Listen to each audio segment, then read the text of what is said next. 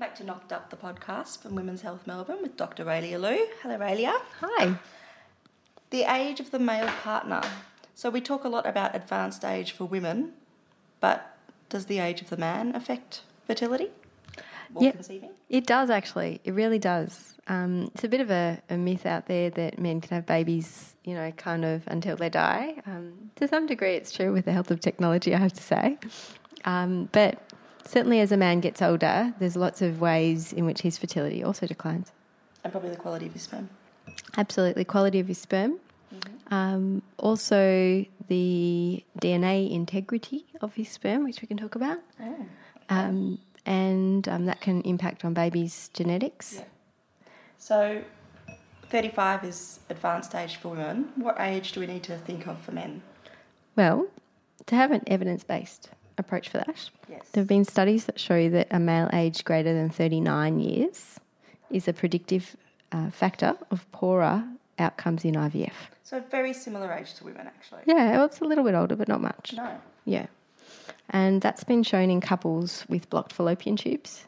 Okay. So there have been studies looking at couples where a woman has blocked fallopian tubes, and the fallopian tubes, for, for those who, who aren't familiar with the term, are the, the tubes that kind of connect um, the uterus to the kind of pelvic environment. And they've got these beautiful kind of ends that look kind of like sea creatures called fimbriae. yes. and their their job is to pick up the egg once it's ovulated. So how ovulation works is that the egg's actually released from the ovary into the fluid of the pelvis, and then it's picked up by the fallopian tube um, through both physical and what we call chemotactic or chemical messaging. And then the egg is transported down the fallopian tube, and it's in the fallopian tube itself that after intercourse, the sperm makes its way, and that's where fertilization occurs. And when I say fertilization, it's where sperm and egg get together. And then subsequently to that, for normal kind of baby making, the embryo has to travel down the fallopian tube to the uterine cavity to the inside of the uterus, um, where we make this lush kind of carpet of the endometrium for the embryo to implant into. So, reasons that the fallopian tubes might be blocked are varied, but it's what we call a physical barrier to pregnancy. So, if the egg and sperm can't meet because there's a blockage in the road, um, so they can't get together and embryo can't go down the tube, then that is a reason that IVF might help a couple conceive by kind of a get around. And um, reasons that fallopian tubes might be blocked are things like having had an infection that's caused adhesion, so things like chlamydia or gonorrhea can cause that. Um, having had endometriosis, which might be because um, of inflammation over the years, or something called endosalpingitis, which is a kind of inflammation of the fallopian tubes because of endometriosis that happens inside the fallopian tube, um, or because of surgical blockage. So sometimes women have a tubal ligation as a form of sterilization and then change their mind. That can be a physical reason for for tubal blockage. Or they might have been unlucky and had ectopic pregnancies and had tubes removed for that reason. So there's lots of, um, and of course, some people congenitally, so from birth, have malformed tubes. Yeah. So those are all reasons for blockage of, of fallopian tubes. But one thing couples have in common where blocked fallopian tubes is the reason they can't get pregnant or absent fallopian tubes is that technically there's not necessarily anything else wrong with the egg and the sperm. Okay. So they're a nice control group for studying Yes. for male age because, you know, if, if they're otherwise not affected by other infertility factors, you can really say, well, it is the age of the male that's the issue. Yeah. So that's where that study's come from. And it showed that there was a significant reduced pregnancy rate Yes. and a significantly reduced live birth rate um, with um, male aging. And interestingly, one of the things that happens with advanced female age is unfortunately, at a certain point for all of us, our eggs become non viable. So we can't have babies anymore with our own eggs after a certain point for every woman. Yeah. And so, what we can do is look at donor egg studies where eggs are actually donated by a young fertile woman to a woman trying to get pregnant.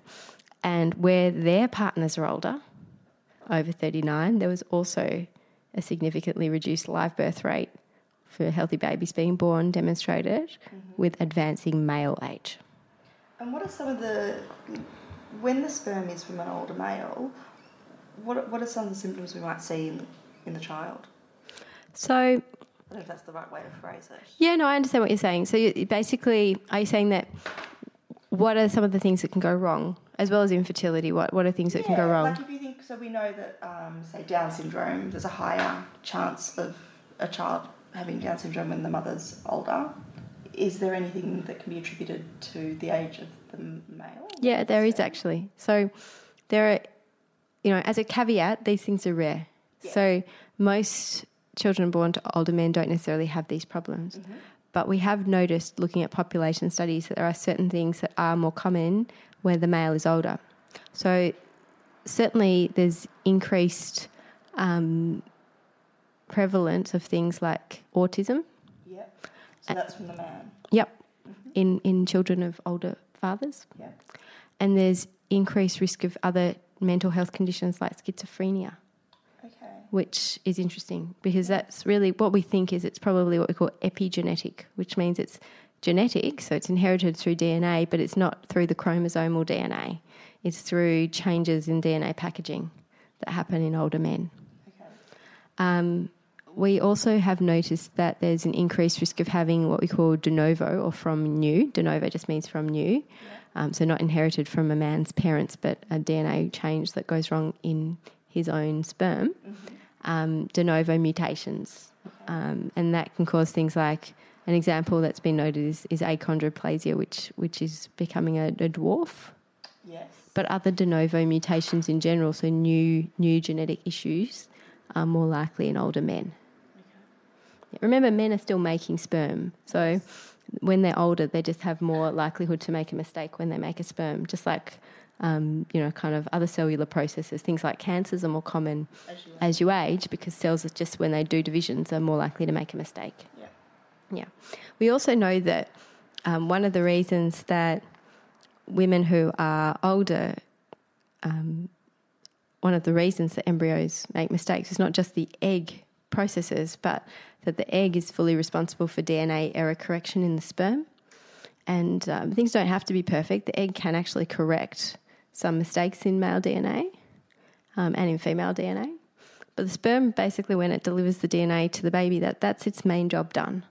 Whereas the egg, which is, you know, hundreds of times, if not thousands of times bigger than the sperm physically, not only supplies the female DNA, but it also supplies all of the cellular machinery to make the baby and all of the energy making equipment to make the baby.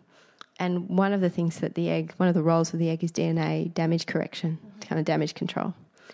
And we know that, you know, if you give the egg an undamaged sperm, it's much less likely to make a mistake intrinsically because it's got less hard work to do. Yeah.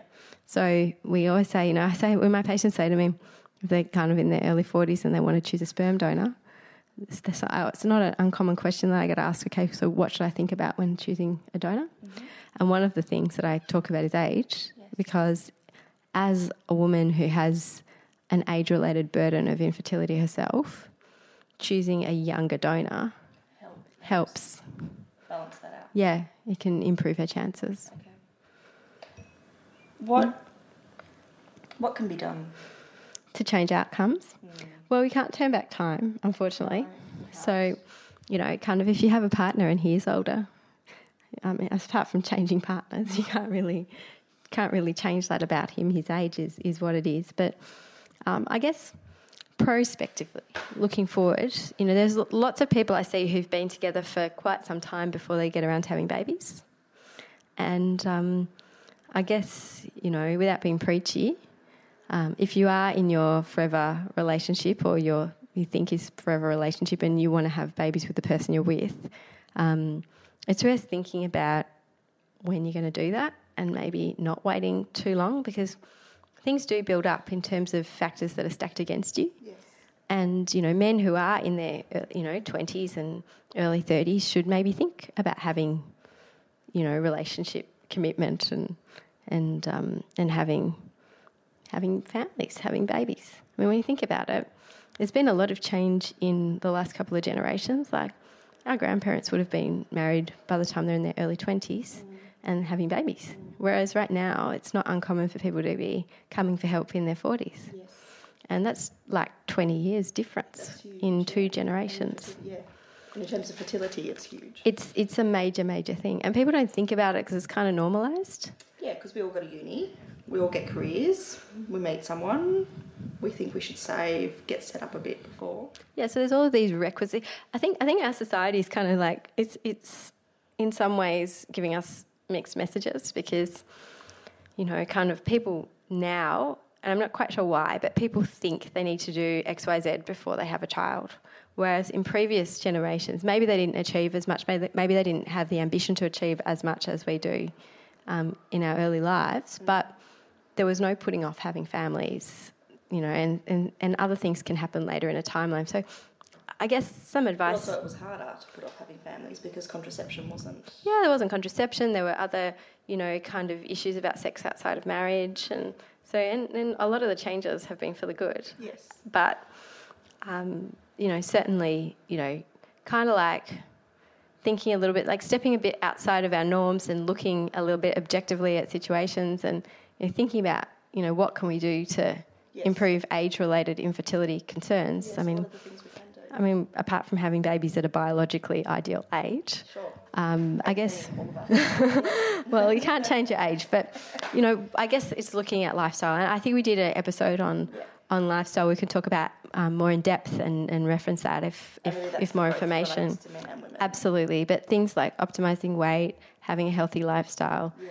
you know, getting the timing right, maximizing your chance of conception, seeking help at a um, at, at the right stage, you know, not waiting too long, not waiting till kind of the, the ship has sailed to, Yeah. to call for help. And it is much less invasive for men to get their bit done and saved than it is for women. Yeah, well, not always.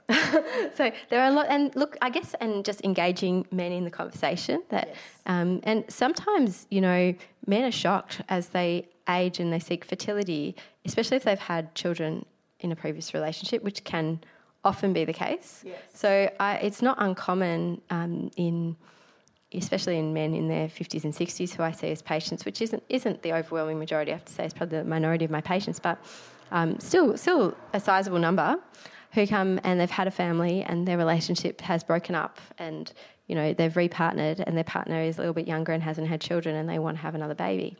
Um, that's um, it's often shocking to men in that situation when they find out they have a sperm problem because they know that they've conceived naturally before, but it was 20 years ago, Yes. and they've assumed that nothing's changed. Yeah, exactly. And and it's not true. Just like you know, just like your cardiac fitness may not be what it was when you were 20, and just like your um, you know, kind of other physical issues may not be um, as as, they were. Years ago, yeah. Yeah. Same for sperm. And, and just because you were fertile when you were younger doesn't mean you are now. And there are certain things that can affect fertility, not just age, that are more likely to occur as we age. So, an example is what's called varicocele, which is varicose veins of the scrotum. And just like men get um, varicose veins in other places, as women do, you can get varicose veins of the scrotum. How does that impact sperm? Well, what, what it does is it negatively impacts how the testis cools itself.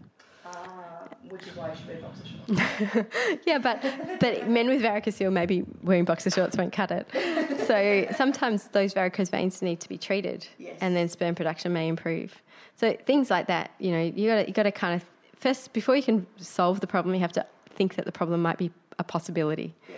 and engaging men in the in the fertility process because often, and this is not uncommon, often when a man has had children before, mm-hmm. they just assume everything is okay. And so, what can happen is their partner, who may or may not have anything wrong with them whatsoever, can go th- like jump through all these hoops and have all these investigations before the man comes to the table. Yes.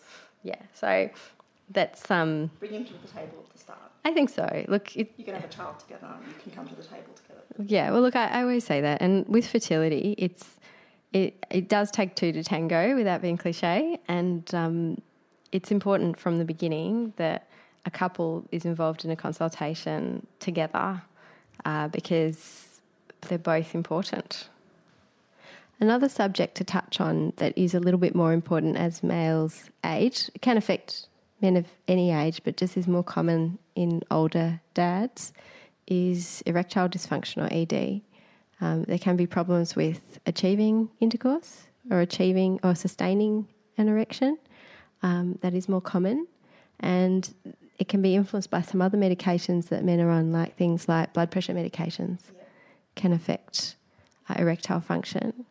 Things like libido can be reduced as men get older, and um, that can affect how they perceive fertility treatments. Especially when you're on call at a time of month.